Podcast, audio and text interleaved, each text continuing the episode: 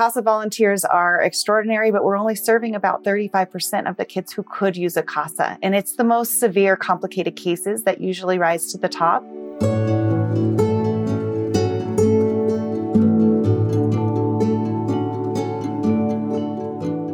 Court appointed special advocates, or CASAs, are volunteers who mentor and support children with open dependency and neglect cases. That is civil cases in which parents have either harmed a child, allowed a child to be hurt, or failed to provide a safe environment for a child in juvenile court. And these children are arguably some of our most vulnerable members of our community. Kids whose parents or guardians can't currently take care of them. So the local Department of Human Services, or DHS, removes them from their homes, generally opens a petition with the court and initiates a series of events over which these children have basically no control. I'm Laura Love, and along with my co-host Jim Licko, we're eager to dive into this very, very important topic with two guests who know firsthand the importance of CASA volunteers. Yeah, and we're extremely fortunate today to be joined by Jenny Bender, who's the executive director of Colorado CASA, and the Honorable Bonnie McLean uh, of the Colorado 18th Judicial District. Um, Judge McLean was first appointed to the court by then Governor John Hickenlooper and has been described by many as one of the hardest working judges in Arapahoe County, as well as one of the most empathetic, compassionate, smart, fair, and knowledgeable judges on the bench. Um, Jenny has been a part of CASA for many, many years and leads the statewide effort on behalf of the organization. She's deeply committed to the future of vulnerable children and is a former CASA volunteer herself and has actually adopted some pretty amazing kiddos from, from foster care as well. Um, so, uh, ladies, welcome both of you to the show. Thank you so much for having us. What an honor to get to come and talk about CASA, our favorite favorite topic. well, it's one of my favorite topics as well, and I'm personally thrilled to, to be having this conversation with the two of you. As you know, Jenny, you and my mother are the reasons I became a CASA volunteer this past year, and I couldn't be happier with the decision. But as you also know, it can be a bit intimidating when you first hear about this program. So, just so our listeners can understand, I know that every judicial district and CASA program has a slightly different requirement for volunteers.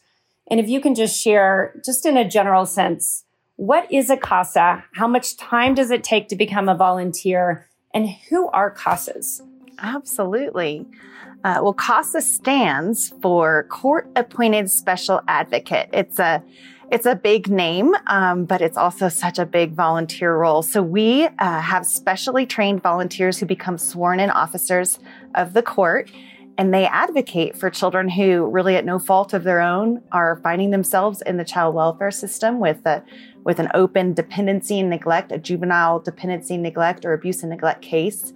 And they're either in the child welfare system or in foster care, which means they're removed from their home.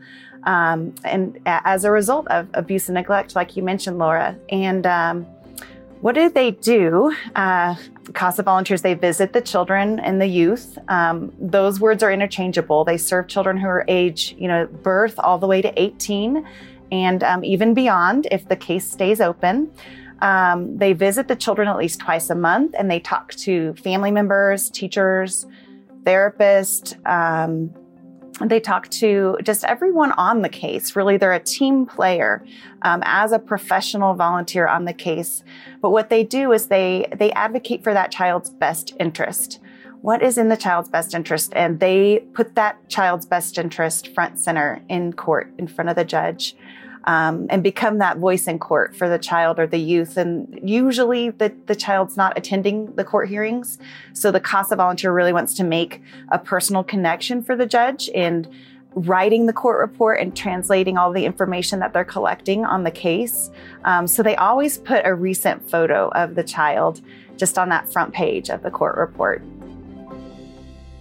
Yeah, I my recent court hearing last month. It was fun. I put a few pictures of my kiddo on and and the judge was so great. She's like, I just love seeing this because it really it brings this, you know, little human being to life for me. So it was fun to put those photos together for her. So, Judge McLean, I have to ask you, what has been your experience with CASA and CASA volunteers? I have to say, I absolutely love when I have a case with a CASA volunteer. Um, we have a lot of parties and players in juvenile court and in these juvenile cases. we have the county attorney, we have the, the caseworker, uh, we have a guardian ad litem who is the, the trained lawyer um, for the child, and we have um, the lawyers then representing the parents. To me, CASAs are the heart of these programs because they truly are there for the children and they give a voice and they give, are able to paint these pictures of the children for the court. So sometimes we get lost in some of the legal issues in a case, and it's always the CASAs that bring us back to the heart of the matter, why we are here and what we're doing um, to help those children. Um, they play an absolutely um, crucial, vital role in our juvenile cases, um, and uh, without them, we really, we, we really would lose the true essence of the child. Well, and that, that brings up a good question. What what happens, Judge, when there's not a CASA present? Um, what what are the what are the offerings at that point? The guardian ad litem is the lawyer who advocates for the child's best interest, and they, they do an excellent job in um, in, in, making those uh, records and, and advocating for the child. But the CASAs play a really special role. Um, those guardian ad litems have a lot of cases, um, and a lot of times they aren't able to give that one-on-one um, assistance and mentoring and friendship to the child. Um, that's why CASAs are so important because they can wear so many different hats. Um, in a courtroom, we all have to play our roles, and a CASA can fill whatever role needs to be filled. Um, we have CASAs that help children with their homework. We have CASAs that help children with transportation to school, to therapy, um, to to after school activities. We have CASAs that will take them to lunch, that will go play with them.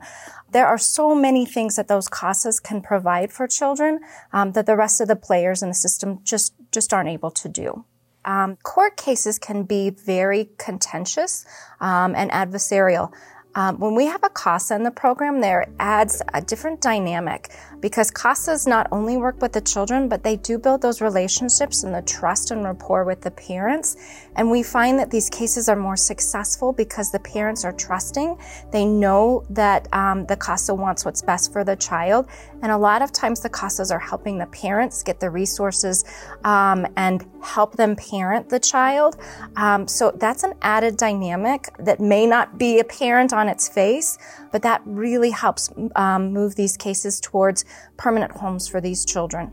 Yeah, and obviously the, the, the best outcome possible, right? And I think a big part of the reason we wanted to have this conversation today is to to help people understand what CASAs are and and and what they do. And it sounds like they do more than I even recognize coming into this. Um, but the, but also talk about the need for uh, for additional CASAs. And Jenny, how, how many children in Colorado right now have have open dependency and neglect cases, roughly? About thirteen thousand right now in the state.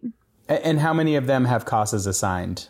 We're really proud to have served over 4,500 children last year, and our number is steadily increasing because people are seeing the need and responding, and especially during this time of uh, of a pandemic, we know there's so many extra stressors on all of us, and all of our mental health has been impacted. I think we're kind of dealing with a collective, you know, post traumatic uh, time right now, and then imagine the extra strain on families that are already coming from a hard place. And so I think um, we actually saw an increase of 16% in CASA volunteer growth during the pandemic. And, and we took it as an opportunity when, when we were stuck at home behind our computers and we decided to provide our volunteer training statewide, um, in, you know, in local counties, uh, virtually. And CASA volunteers are extraordinary, but we're only serving about 35% of the kids who could use a CASA. And it's the most severe, complicated cases that usually rise to the top um, in each local program in determining which case gets a CASA volunteer and which doesn't. Um, and we say cases because CASAs only serve one case. That makes us really a unique volunteer professional. We talked about the team of professionals that we work closely with.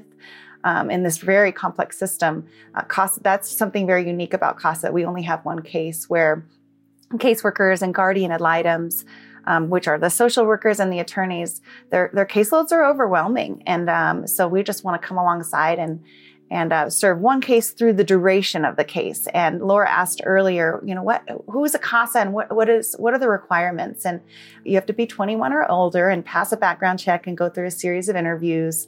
And then we specially train for 30 hours our CASA volunteers and the trainings are unique in each different location of the 18 locations um, organized through judicial districts in Colorado. Um, we serve 46 of the of the 64 counties. So we even have gaps not only in the number of volunteers serving kids, we have gaps in service areas. Some of our our northeastern and southeastern high need areas still don't have CASA programs. So we we have a ways to grow uh, this this program and well, it's, it's encouraging to hear that, that people have stepped up over the past you know year and a half or so in, in that way. A 16% growth is is amazing to hear, um, but we're still you know two thirds of the way short for the need of the cases that exist out there. What happens to those children that don't that don't have a CASA? Some local programs uh, create wait lists, and they they just stay on a wait list until any any time in the case, anyone can request a CASA volunteer. Um, but some programs, if they if they don't get it at case opening, then they just move on to the next case because they're we do have very large programs, and um, we're so unique in Colorado. Uh, we're one of nine states in the nation that deliver human services, Department of Human Services through the counties. So each county really uh, operates very unique to the to the needs of their community. And you think about Colorado, we're huge geographically. We've got urban, suburban, and rural CASA programs. Um, I can tell you from the bench that um, we do have to be careful um, because we only have we have somewhat limited CASA resources. Um, so we try to make sure that the CASAs are on those cases um, that have the highest need um, for a CASA. Um, but I I can also tell you if I say, hey, we need a CASA on this case, there's going to be a CASA by the next court date. They they make it happen. Mm, I love to hear that. So I will I will just be really vulnerable. I have never experienced the nerves that I felt before my first court date. And I didn't actually even walk through the doors of court because I have been virtual and because I've been a CASA since the pandemic. So I've actually never stepped foot in the courtroom as a CASA, but even getting on the video to represent, you know, our family in this time, I was really nervous. So I'm sure that other individuals that are considering becoming trained to become a CASA feel the same way. Do you have any advice for them, Judge, of things to think about when you're in front of someone like you? So I think that's that's very normal. Um, I hope that all of our judges across the state do everything they can to put not only the CASAs but everyone in a case at ease. Um, our whole goal is to, um, you know, achieve permanent safe safe homes for these children, um, and so we want everyone um, not to be nervous, um, but to but to present the evidence. I think there is. It is appropriate to be a little bit nervous because you are in a courtroom and you're presenting to a judicial officer who is in charge of making these very important decisions. Um, the most important thing is um, to um, speak clearly and advocate um, for the child and let the court know the updates. Um, that's that's what you're there for to be that voice of that child. Um, and I can tell you uh, resoundingly, all of the judicial officers across the state are so appreciative, and we really need that that reminder sometime of you know those pictures of those children in our in those CASA court reports really ground us and and, and we need to make sure that that voice of CASA is heard. Well, I will tell you, I went in thinking it was going to be like Law and Order. And about two minutes into it, I was like, wait a minute. It's like talking to a friend. You know, she's so much, our judge is so wonderful and she's truly interested. It wasn't, you know, it was just like a, it was a conversation. So thank you for that. And um, you're right. Two minutes. Then it was good. It's good to know that Laura has limited experience in a courtroom. Um, that's at least for me. as far as you know. As far as I know, right. right, right. Jenny, you you alluded to it earlier um, of just how the pandemic, what types of impacts the pandemic has had on on Colorado's children and, and social services. Um, how have you been managing, and, and and what has changed for the CASA system over the past you know eighteen months or so? Um, it was a really scary time. So we we band together our CASA network throughout the state, um, and everything turned virtual. So we were using an army of volunteers to use FaceTime and to Zoom and to call kids. We had a CASA volunteer um, actually call her youth who was in a residential treatment facility every night. They had that that date and they would read, you know, a good night story together. So um, but the CASA volunteers, they kept showing up. It was really, really important that we we felt like we had a handle on our our kids and how they're doing. They're out of school, you know, how their placement is going, what stressors they might be feeling in their home. Um, and what I really saw, and um, Judge McLean referred to it, is that CASA is about supporting the whole family. And so we delivered groceries, we delivered gift cards for um, you know restaurants to go take out we delivered ipads we delivered we just started doing drive-by adoption parties you know drive-by graduation parties um, we never stopped showing up and we really leveraged technology thankfully in this time um, uh, we we had the technology to leverage um, so we did our, all of our CASA recruitment virtually, and we did our CASA training virtually, and our visits. And then, as as Laura alluded to, um, the, the court hearings were virtual as well. So we're so much back back in person now. As soon as we could be, we we were, and we and we are. Um, but system wide, what we're seeing, um, just a lot more physical abuse. I think um, in the stressors and the mental health toll that the pandemic has taken, we've seen a lot more broken bones and hospitalizations and a lot more acute cases. Um, so we've had to adjust even in the way that we train our CASA volunteers to advocate for these physical needs for for kids. And in some counties, we've seen an increase in open cases. Um, we saw a, the the calls to the statewide 1 800 child abuse and neglect reporting line.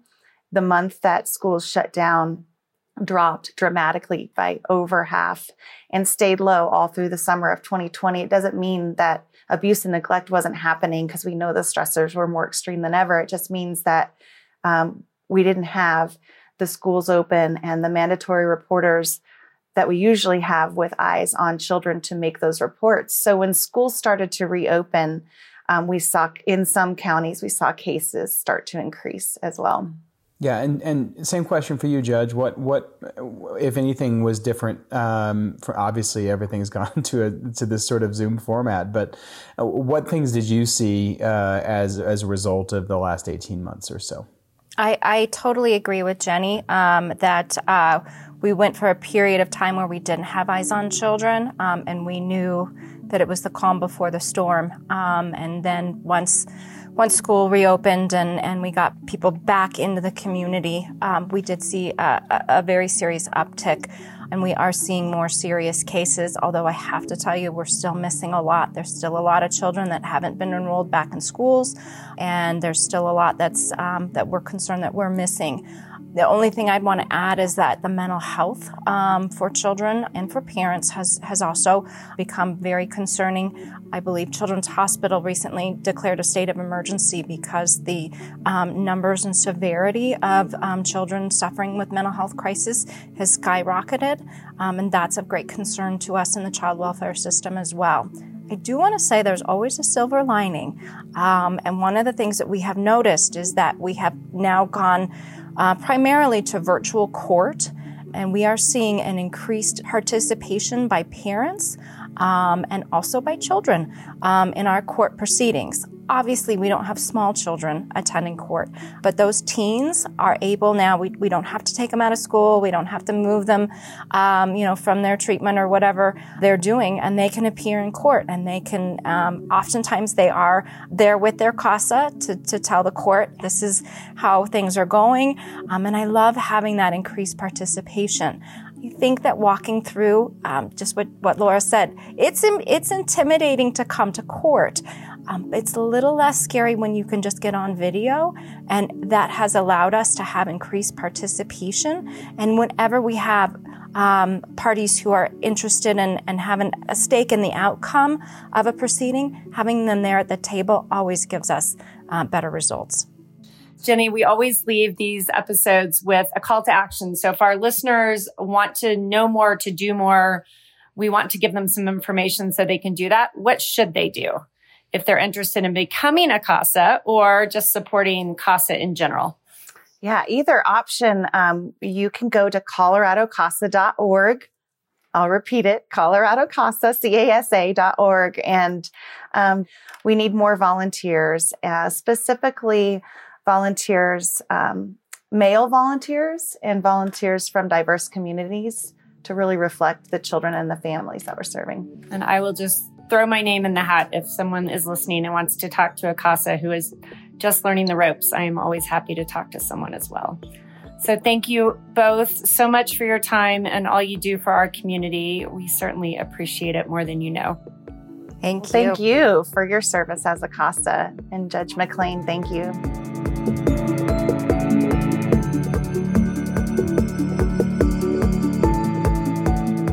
What an awesome way to enter the new year and talking about CASA. Um, you know, we're, we're looking for organizations like that where people can get involved and get their hands dirty, especially as we, we get back out of this pandemic, hopefully in 2022, and get things back to normal. And we can all get out and get our hands dirty with things and get back into the community and volunteer and that type of thing. So as we get into the new year, um, we would love to hear more recommendations of uh, action oriented organizations like CASA where we can uh, roll our sleeves up and, and make a difference in our community. So uh, if you have ideas, we're also looking statewide in 2022, so beyond the Front Range if possible.